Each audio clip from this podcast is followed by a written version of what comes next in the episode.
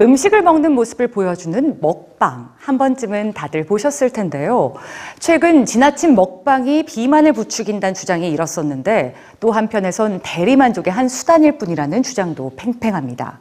그런데 이 먹방의 시청자가 성인이 아니라 이렇게 어린이들이라면 어떨까요? 스타가 먹는 음식에 영향을 받는 어린이들 뉴스지에서 전해드립니다.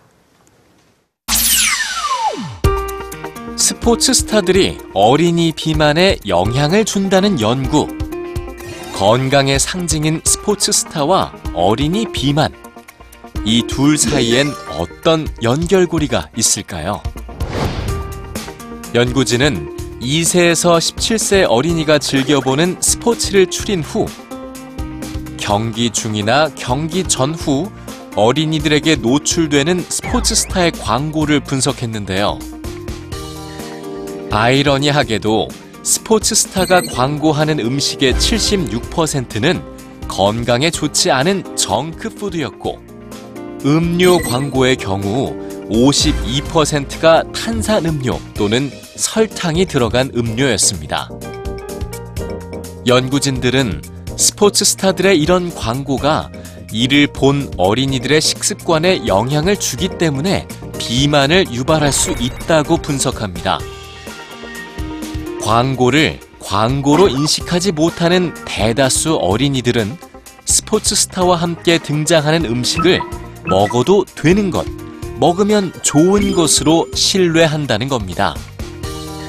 아동 비만을 줄이기 위해 적극적으로 나서는 영국 정부는 TV를 비롯한 각종 미디어의 정크푸드 광고가 어린이들에게 노출되지 않도록 엄격한 규제를 해왔는데요. TV보다 온라인 동영상 시청 시간이 점점 길어지는 요즘 어린이들의 현실을 반영해 규제 범위를 소셜 미디어까지로 확대해야 한다는 여론도 있습니다. 인터넷 스타의 영향력이 점점 커지고 있기 때문이죠. 9세에서 10세 어린이 176명에게 소셜미디어에서 접할 수 있는 세 종류의 영상을 보게 했습니다.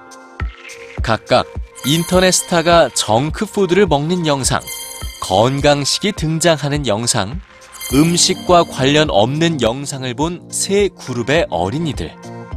영상 시청 후 당근 스틱과 포도 초콜릿 젤리 같은 간식을 제공한 결과 인터넷 스타가 고칼로리 정크푸드를 먹는 영상을 본 아이들은 평균 448칼로리를 섭취한 반면 나머지 두 그룹은 평균 357칼로리를 섭취. 무엇을 봤느냐에 따라 총 섭취 칼로리가 26%나 차이가 났습니다. 연구팀은 스마트폰을 본격적으로 접하는 10세 안팎의 어린이들의 경우 온라인 먹방을 보면 즉시 섭취량이 늘어나기 때문에 부모의 지도가 필요하다고 조언합니다. 보는 것이 먹는 것으로 이어지는 어린이들. 연구진은 어린이들의 소셜 미디어와 온라인 동영상 시청이 점점 늘어나는 현실에서 스타들에게 필요한 건 무엇을 보여줄 것인가에 대한 책임감이라고 강조합니다.